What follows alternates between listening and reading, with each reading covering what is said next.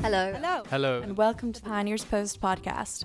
Social enterprise stories and Conversations from across the world. Hello, everyone, and welcome to Fit for the Future, a Pioneers Post podcast created and co hosted with our partners at Buzzacott Accountants. My name is Tim West, and this is my co host, Eddie Finch. Hello. Yes, this is Fit for the Future, where the Buzzacott and Pioneers Post teams will meet some of the stars of social enterprise and mission driven businesses and explore what it means to build a healthy, resilient, sustainable organisation that's able to do good and well at the same time. We'll be asking some big questions such as how do you build a strong culture? How do you find the right finance to grow and scale your mission? How do you navigate risk? And what does it mean to measure and manage your impact? This episode, we meet two social enterprise leaders.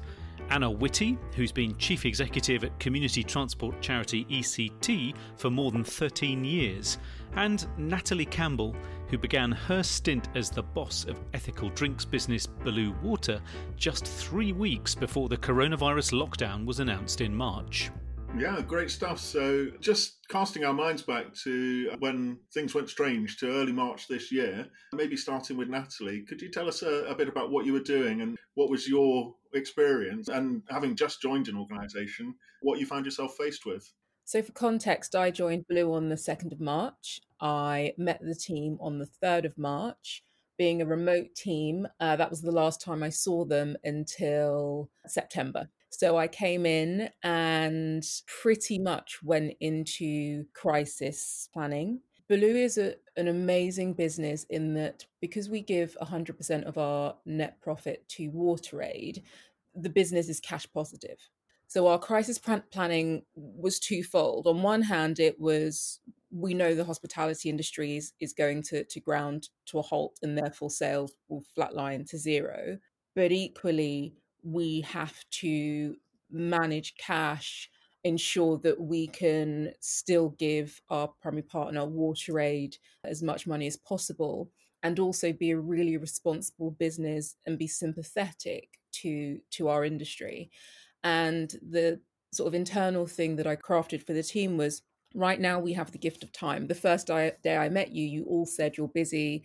Everyone was deep in the weeds no one had time to to really think about strategy planning, let alone the Kucha I asked them to do. So now we have the gift of time to do a reset. What's the potential for the business? What could we be in 10 years' time? And so we started what we've been t- calling internally Belu Project 2030. And the upside for us as a business was that we had three months of creatively coming together to ask what if without any boundaries or constraints whilst also sort of on a daily basis managing our own i guess crisis management. And we had a, a blue cobra um, as a daily meeting just looking at cash flow looking at our customer resilience looking at our own internal culture and making sure we were looking after our people. But i i felt positive throughout the whole period and i think i'm i hope i'm not unique in in that instance. I would hope not but that that sounds really quite liberating in, in some ways. So, what kind of things did you decide and actions did you take as a result of your deliberations? So, I created a new executive team. So, our, our heads of filtration and trading and operations became the exec team. I tasked them all with looking at different verticals, so totally new product ranges, um, looking at NPD in things that weren't just water or, or drinks. We also doubled down looking at filtration and thinking about how we could scale filtration not just across the UK but but globally. And I don't want to share any teasers too too soon but it's likely we will launch in Asia by the end of the year. And that is a result of just having the space to to do to do the thinking. We did a total reset on our purpose and culture. So at the you know at the start of of the podcast I said that our new refreshed purpose is to change the way the world sees water by 2030. For a long time, the business has been about giving 100% profits to WaterAid, and that continues. But our environmental impact felt very much like an operational activity as opposed to being right at the heart of everything that we do. And so now, when we're talking about water, yes, it's bringing water to people that don't have access to clean toilets and sanitation, but it's also talking about the impact that business and society has on the, the planet and oceans and thinking about water as a powerful life resource that should not be wasted. Oh, wow! So you really refocused the whole purpose of the organisation, which is which is great. With the team fully on board, and that's the gift of time. Uh, as a as a new CEO, being able to say to the whole team, "Let's spend a week just having a conversation." You don't get the luxury of that in in BAU. So why waste a good crisis, as they say? Uh, exactly. Gosh, well, I guess the experience at ECT, Anna, was similar in some ways, but very different in others. So, what was the situation with uh, ECT at the beginning of the lockdown? And I guess you didn't have the luxury of uh, being able to go into into think mode because there was lots to do. It was like watching the world implode in slow motion, living through March you know, we're, we're at the sharp end of working with schools, working with older people. And we were also geographically at the epicenter of COVID in March when Northwick Park Hospital, our, our local hospital, uh, declared their crisis. So we were sort of in the middle of it. And the, the first thing to do is to keep our passengers and to keep our staff safe.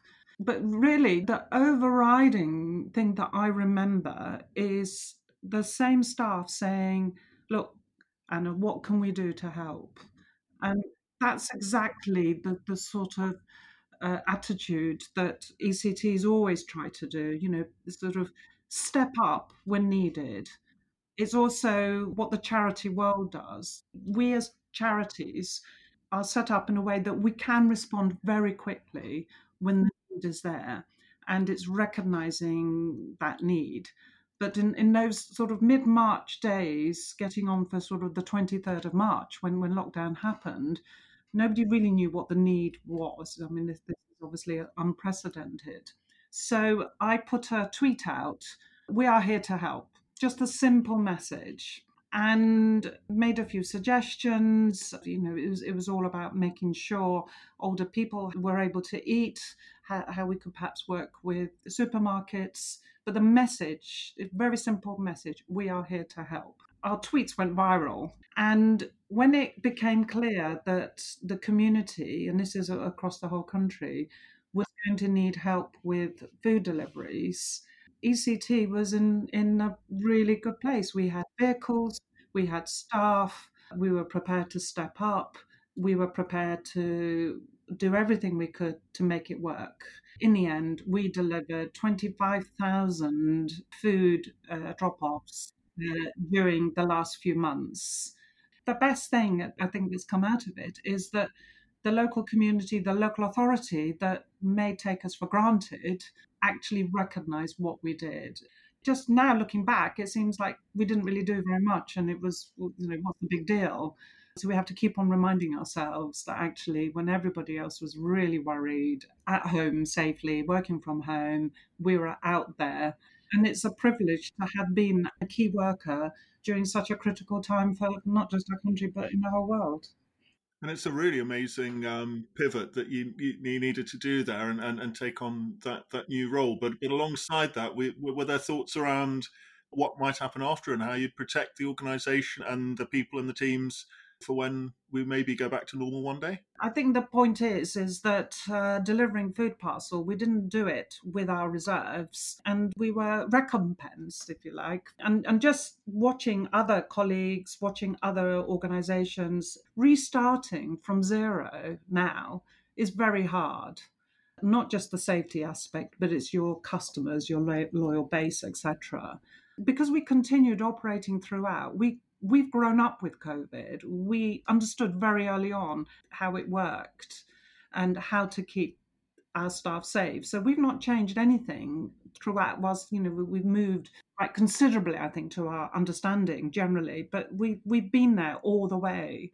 And it's just so much easier to carry on operating, carry on working with perhaps fewer GP surgeries than we would have done.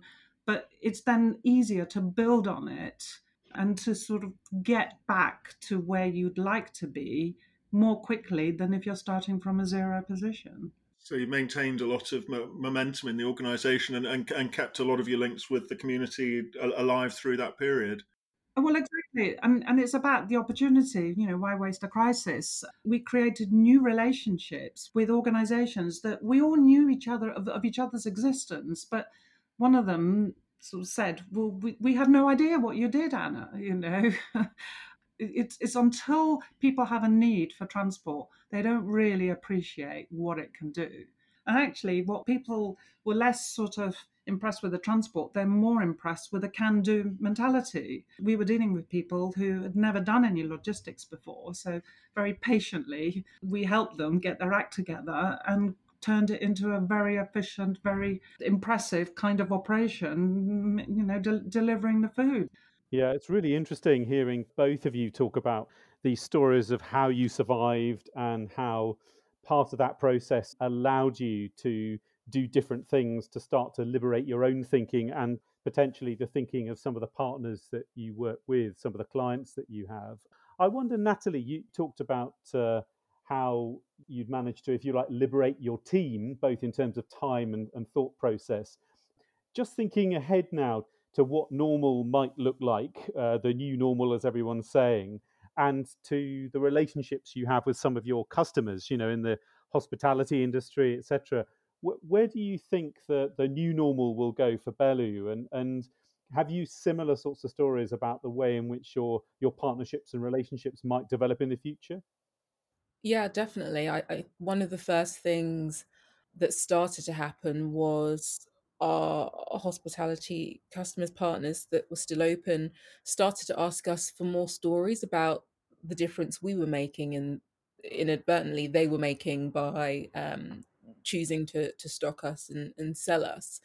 And so we started to connect them and WaterAid and and really think about how as a business we can sound more like a, a consumer business um, as opposed to a charity water whilst also really landing the fact that when you choose Belu you are drinking the difference and so it, it started a, a dialogue and one of the things that I said to a lot of our customers and partners is, you know, let's just bounce ideas off each other. It doesn't need to be about the water.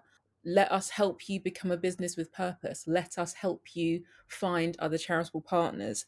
And I started to call businesses like HelloFresh and mobilize them around helping in the community. I'm a supporter of Hestia, the charity that supports women who are leaving domestic violence and abuse, young people with learning difficulties, and people with mental health. And I had a call with them, and they said, "Look, you know, we've got kids that have just left an abusive situation. They left with the clothes on their back. They don't have a pencil, let alone a laptop, to be able to do the, their homework. Uh, do you know anyone?" And so, mobilizing partners, friends to get them equipment, to get them set up. HelloFresh diverted some of their boxes to Hestia facilities so that both staff and residents could have fresh food. I heard about some of the produce that was going into the boxes for people that were shielding. Uh, we heard that there were you know, canned goods, spam, that sort of thing in some of the boxes. So we really went on a drive of, well, how can we bring fresh food to people? Um, we got Albright to um, also get on board and, and, and support the activity. And all of that had nothing to do with water. It was just we are businesses that can come together and, and do some good in a crisis and sort of coming to what does the new normal look like we're maintaining that so the ongoing conversation has been how do we work together going forward to ensure that from a local perspective, and I think local is new for Belu. Our, our focus has always been on international impact and bringing access and, and water to people in other places. Actually, what does our local impact look like? How can we, with our restaurant partners, ensure that they are impacting people immediately outside of, of their front door? How can we encourage other businesses that want to come on the journey of being more sustainable, responsible, and community resilient you know what can we do to inspire them to motivate them and, and help them jump some of the hurdles and personally for me it's also about challenging businesses to think differently about their operating models, to know that there is a different way to think about the financial resource and power that they have. Uh, and it's not just about shareholder value and shareholder gain, but actually leveraging that to do more good. Exactly to the point that you made at the beginning of this doing good and doing well. The two definitely work hand in hand, but people need a bit of a nudge to, to realize it there's been a lot of energy going into that behind the scenes and i'm hoping that come 2021 when people feel more confident to move beyond just trying to get back to profitability or or you know break even on on on cash that we start to see people fundamentally behaving in a different way um, in terms of the way they run their business and, and and that goes beyond hospitality for us. We're speaking to lots of organizations about that that message, if you like, is is great for the future. I'm interested in how effectively it's it's managed to cut through right now with some of your hospitality, your restaurant partners who are, I guess, just worried about survival at the moment, and and what what also that's meant for your own bottom line. I mean, are, you in a situation where you can focus on the sort of um, you know the big picture message around um, enhanced social value through these kinds of partnerships, and people are are listening or are you also thinking well actually we need to survive and sell some water too again i, I know i'm going to sound like the eternal optimist but the phone has been ringing off the hook when it comes to filtration and people really wanting to get behind the blue filter initiative which where we install a filtration machine and uh, they ultimately sell water to customers and that funding then goes on to WaterAid. People get it they they get the sustainability aspect of it because they have less single use glass uh, in in their restaurant or or in their hotel. But then they also want to be able to tell the story and the impact of that water um, to their customers. So more and more they are using it as part of their conversation and their narrative which obviously works for us. Financially we are 75% down on the budget that was planned for 2020. So I'm not here sitting, I'm not sitting, sitting here saying, you know, we are doing amazingly well financially. We're, we're not. For the first time in 10 years, we're not profitable. And as a new CEO, that's a hard pill to swallow. But I've totally refocused everyone in the business to, to think, you know, profit last at the minute. It's about understanding our purpose and moving forward, believing in our purpose no matter what, making sure that everyone in our supply chain, everyone in the team, all of our partners know exactly what we stand for, what we do, and why we're different, and that our product is best in class. So, taste wise, it's best in class, but from an environment environmental perspective, we are best in class, and there's no compromise. You know, we do not ship in anything to make our, our, our, products. We're proud of being uh, UK made across the board. And then, you know, if we get all of that right, when we get all of that right, the profit will return. And the board have been brilliant in believing in in that model and allowing us to say, yeah, yeah, we can do all of the financial projections, and you know, we we can chase lots of people to to pay bills early, but it's just not who we are. Why are we going to harass our hospitality customers that don't know if they can open the doors tomorrow to pay this bill? Actually, it's better for us to be compassionate and and talk to them about other ways of of working together and other ways of having an impact and encouraging them to give their waste food to Olio. That for me feels like a much better conversation to have as opposed to there's a bill that needs to be paid. I guess that you're able to do that and to think like that partially. I mean obviously you're driven to do it because of your values as an organization. You're able to do it partly because actually you're in a strong financial position and as a social enterprise, you've been run pretty solidly, haven't you, over the last few years? Yeah, I mean, brilliant leadership from from Karen Lynch over the last ten years, and Belu is a robust business.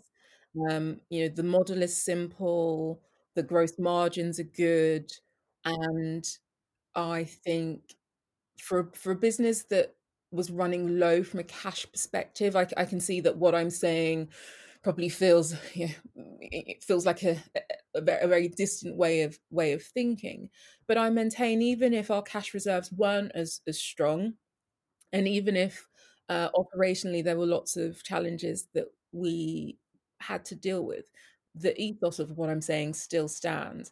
In a time of crisis, people that double down on being mean and the bottom line, and we've heard lots of stories from our customers about this, you know, pe- people chasing for, for debts and calling in bailiffs. That is just not the way you operate in this time. It's about saying, how can I help you? How can we help someone else? If you've got staff on furlough, you know, what is it that we can do together? Can we help Hestia? Can we get some food to people that need it? That's the only conversation that I was interested in in having. And through that, we build better relationships for people coming out the or, or for all of the businesses and founders of, of, of restaurants or hotel groups um, coming out of the side because we connected in a in a way that was beyond the financials. And that "How can I help?" message seems to come so strongly through through both of you, um, as actually does the the importance of being a, a robust business. And Anna, I guess you know the the idea of helping people and asking them for you too was partly possible um, because you were in a, a good financial position um, and partly driven by the fact that um, social value came first. It's very important for a charity to be sustainable. And at one point, it, it was very unfashionable to have healthy reserves. And I think I'm hoping that will change for the future because you just never know what's around the corner. And because we had the reserves, it then gives you confidence that you can carry on but that does not mean it's an excuse that you ignore certain situations. And uh, and you do need to review what you no longer do. Do you need to make any uh, very difficult uh, decisions? Uh, because when, when you've got healthy reserves it is very tempting just to ignore them because you know your sort of the cash potential could could um, deal with it. But if you sit around for too long doing nothing, they, they will quickly disappear. Natalie, you just arrived at, uh, at Belu at, at, the point at which you were asked to lead in a very tricky situation. I'm really interested in what your approach to leadership was when you had to, uh, you know, relatively no time at all to build trust with your team. So my first approach was to change the leadership model to shared leadership, and it all in the spirit of positivity, saying to the exec team or creating an executive team to say, right, this isn't about me. This isn't about a heroic leader out in front. You know, I said, I'm, I'm not going to be a martyr for this this business. Um, everyone here has been here longer than me, given that I am the newest employee. So this is about shared leadership. I want everyone to step up and start to think strategically about who we are, where we're going, and the trust was built through carving out creative time during our, our gift of time, time to really dig into the numbers so that how, who, when, um, gross profit, uh, net, getting everyone realigned to our relationship with WaterAid and also having that conversation with WaterAid to say when we come out of this, both organizations will look different. The way we work together will look different, but the need is, is going to be acutely more urgent. And so having those conversations with people with that positive spirit, but making it very clear that I wasn't about to tell everyone what to do. I was going to say, what are the recommendations? What are the ideas? What's that thing that you've always wanted to say that maybe you haven't? Doing that at the very beginning a gave people space to say what they wanted to say to to be entrepreneurial. I had lots of people when we first started say you know i don't really think like that. I'm not an entrepreneur. And i challenged them and said to run to be a part of Belu you you had to have been an entrepreneur. Nine people have delivered 6 million pounds turnover for the last couple of years. You are entrepreneurial. And you sort of see people go, oh, oh, okay. Um, well, let me come back to you with that challenge that you, you, you gave me, and I'll I'll I'll think about it in a different way. And six months down the line, I have a team of people that, whereas before they were looking to me for solutions, are coming to me saying, right, this opportunity's come up and we're going to go for it and i've de-risked it and i've looked at the finances and this is the proposition and this is the conversation we need to have with the board. I don't think that would have happened had we not have had the coronavirus pandemic and me coming in as a ceo i would have had to have I guess, lived out the final year uh, and strategy of um, uh, Karen and, and the previous CEO, and the team would have always been heads down doing the doing. And if I said to them, you know, think entrepreneurially about this, they probably would have said, I'm too busy. Whereas you can't say you're too busy when sales flatline to zero. I just brought my most authentic self to them. And I was very honest about what I call my shadow side. So, what happens when I'm stressed? What happens when I'm not resilient? What happens when I'm not sleeping? How do I respond? We also said that we won't immediately think about growing the team. We want we want to grow the business, and um, our, our goal is to to be 15 million turnover at, at a minimum um, business by 2025. But we're not going to do that by having lots of bums on seats. Actually, we want to bring in the best. So I encourage the team to go out and build their own networks versus waiting for me to bring my black book in and say, right, here are all the people we're going to work with. And so they've had a brilliant time just getting to know people in their sector, whereas before they were too busy to do that. And all of it's it's really the small things that make the difference. Um, because we couldn't have after work drinks, I sent them a bottle of wine or a bottle of Nosecco on a Friday. They didn't know it was turning up, and I said, "This is my this is my first round, and hopefully I'll be able to buy you all around in person at some point." That for them was like, "Oh, wow, okay." You know, she was thinking about us on a on a on a Friday, um, making sure that during our our one to ones it wasn't just about work and performance and delivery, but just checking in. You know, how are you?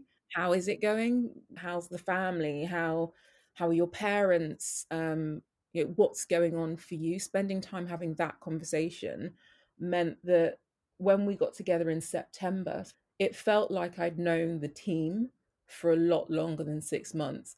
And what I've been saying to the team on a regular basis is how do we maintain all of those really special connecting moments that meant that we were a high performing team during a very challenging time because it's very easy to fall back into BAU.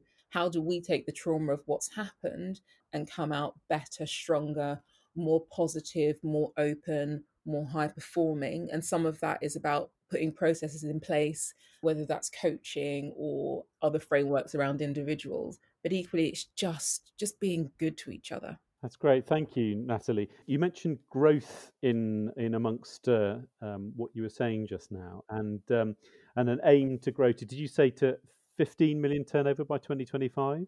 Okay, so so it's actually 20 million. Um, 20 million. yeah. Sorry. No, From no, I did. from what now? So it's six million, six million turnover. Obviously, we're a lot lower than that, and we'll probably end the year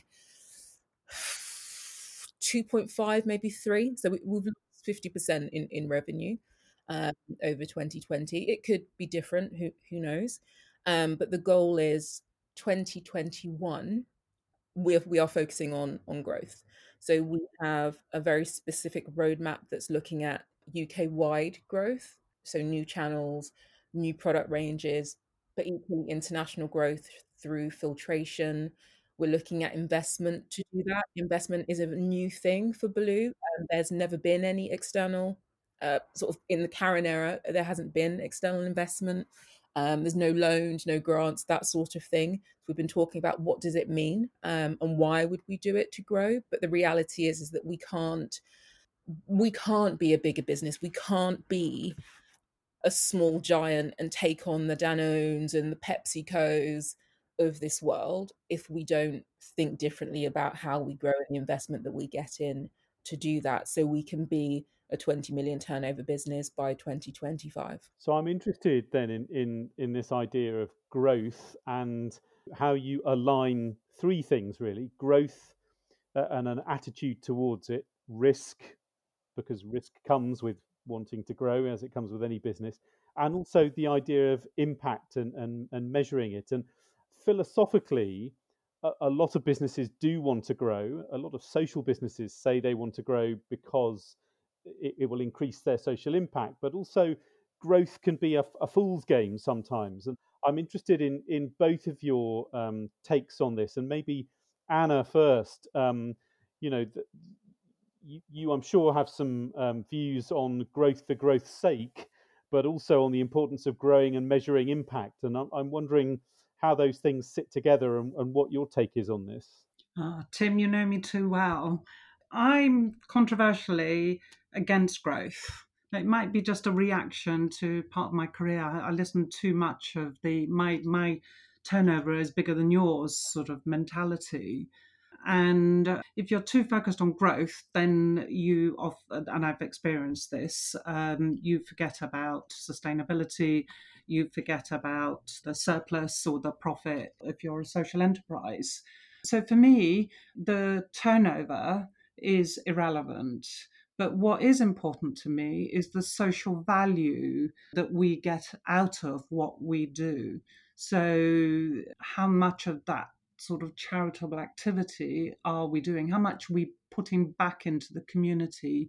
How much of a difference we're making uh, by through our transport, uh, through our charitable activities, not through our contracts. You know, some years uh, you may lose a contract and your turnover goes down. Some years it, it may go up, and I just didn't never wanted that to be the focus because you don't always have control particularly in our world you do not have a control over things so yes we can try and grow uh, how many people we take out on outings and and the numbers are small but you know if you take 10 one one week and you take 20 another well that's that's a large growth and and that's something we should be proud of I've just got a, a, a, small curiosity, maybe going back to what Natalie was saying about investment. Some of the forms of investment that are pushed in the direction of social businesses almost drive a short termism because there's a, a, responsibility to provide a return to investors. And whether may, maybe you, have um, had talks with people about any, any longer term types of financing or longer term approaches to financing growth you might get, or how you would manage the trade off between investors' interests and yours if, if you were having to deal with um, maybe maybe loan finance of some sort. I was nodding away as as Anna was was talking. So we have principles around growth for us because it isn't growth for growth's sake. It's growth so that we can demonstrate there is a better way to do business. And so the first principle is that you know, we won't be pushed to move faster than we need to, and we will not compromise on a single value. We will never compromise on the environmental efficacy or the sustainability practices in place. So we will not go into aluminium cans, which could which could make us a lot of money. You know, we don't see the need to move into high volume retail. They're already in other brands there. Um, you know that would be a, a fast buck um, to be made it's not right for us. We want to look at what is the future of water consumption. That butts up against a truth of water, you know, is a 19 billion pound market. And given that we're only 6 million in revenue of that, there's room for us to grow. And the dynamic and the focus for us on on between 15 and, and 20 million by 2025 is that we wanted to map out what that meant from a net profit perspective. So we knew exactly how much we could give to WaterAid and what the wider impact would be. But not just that how much can we invest in the circular economy? Uh, we want to invest more in our own innovation and infrastructure to prove there's a better way to bring soft drinks to people. Um, so it's the mapping for it and the financials behind it are quite complex and we will not take any investment that pushes us away from delivering against the principles that we have outlined which means we'll say no to a lot of people then it's their loss at the end of the day. Well i was i was just wondering uh, picking up on another point that anna mentioned uh, but putting it to you natalie that the the, the thing about KPIs and measurement, uh, and obviously being an accountant, I'm mad for it. But th- there's a, there's a big pushback against that as a, a driver. And on the other hand, as you grow and you become more complex, actually being able to run the organization just by being able to be in touch with all eight other people you work with becomes more difficult when they become 15 or 20 or, or whatever. And, and I just wondered what your thoughts were on on what Anna said. So I'm I'm not a fan of, of KPIs. I, I think it was it's a process that you put in and it doesn't it doesn't mean anything. It doesn't motivate people to jump out of bed in the morning. What I am a fan of is data. You need to know the numbers, the metrics, the inputs that drive the business. So you know how you're performing year on year, how do we then use that data to understand our customer journey? How do we make sure that our the tech that powers the business aligns to the customer journey so we can remove inefficiency? That's where my focus is. And then for Pete for the team i'm going to you know say the framework again. Purpose people product profit. Everyone is measured against how far how close we are to delivering the purpose we're coming to the end of our time now. So, um, as much as I would love to continue the conversation, we just want to ask both of you if you could perhaps to end with share one key piece of advice or, or lesson that you've learned that you think might help other leaders succeed in their social enterprise journeys. So, um, maybe Anna first, uh, what would you select as your top tip?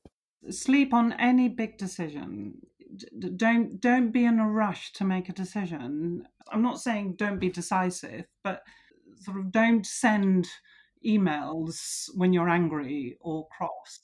Just reflect on it and try and understand where that person may be coming from to try and explain their behaviors. Mine, uh, as a Clore Social Leadership Fellow, is know yourself, be yourself, look after yourself. Excellent. Well, lots of wise words to end this podcast with.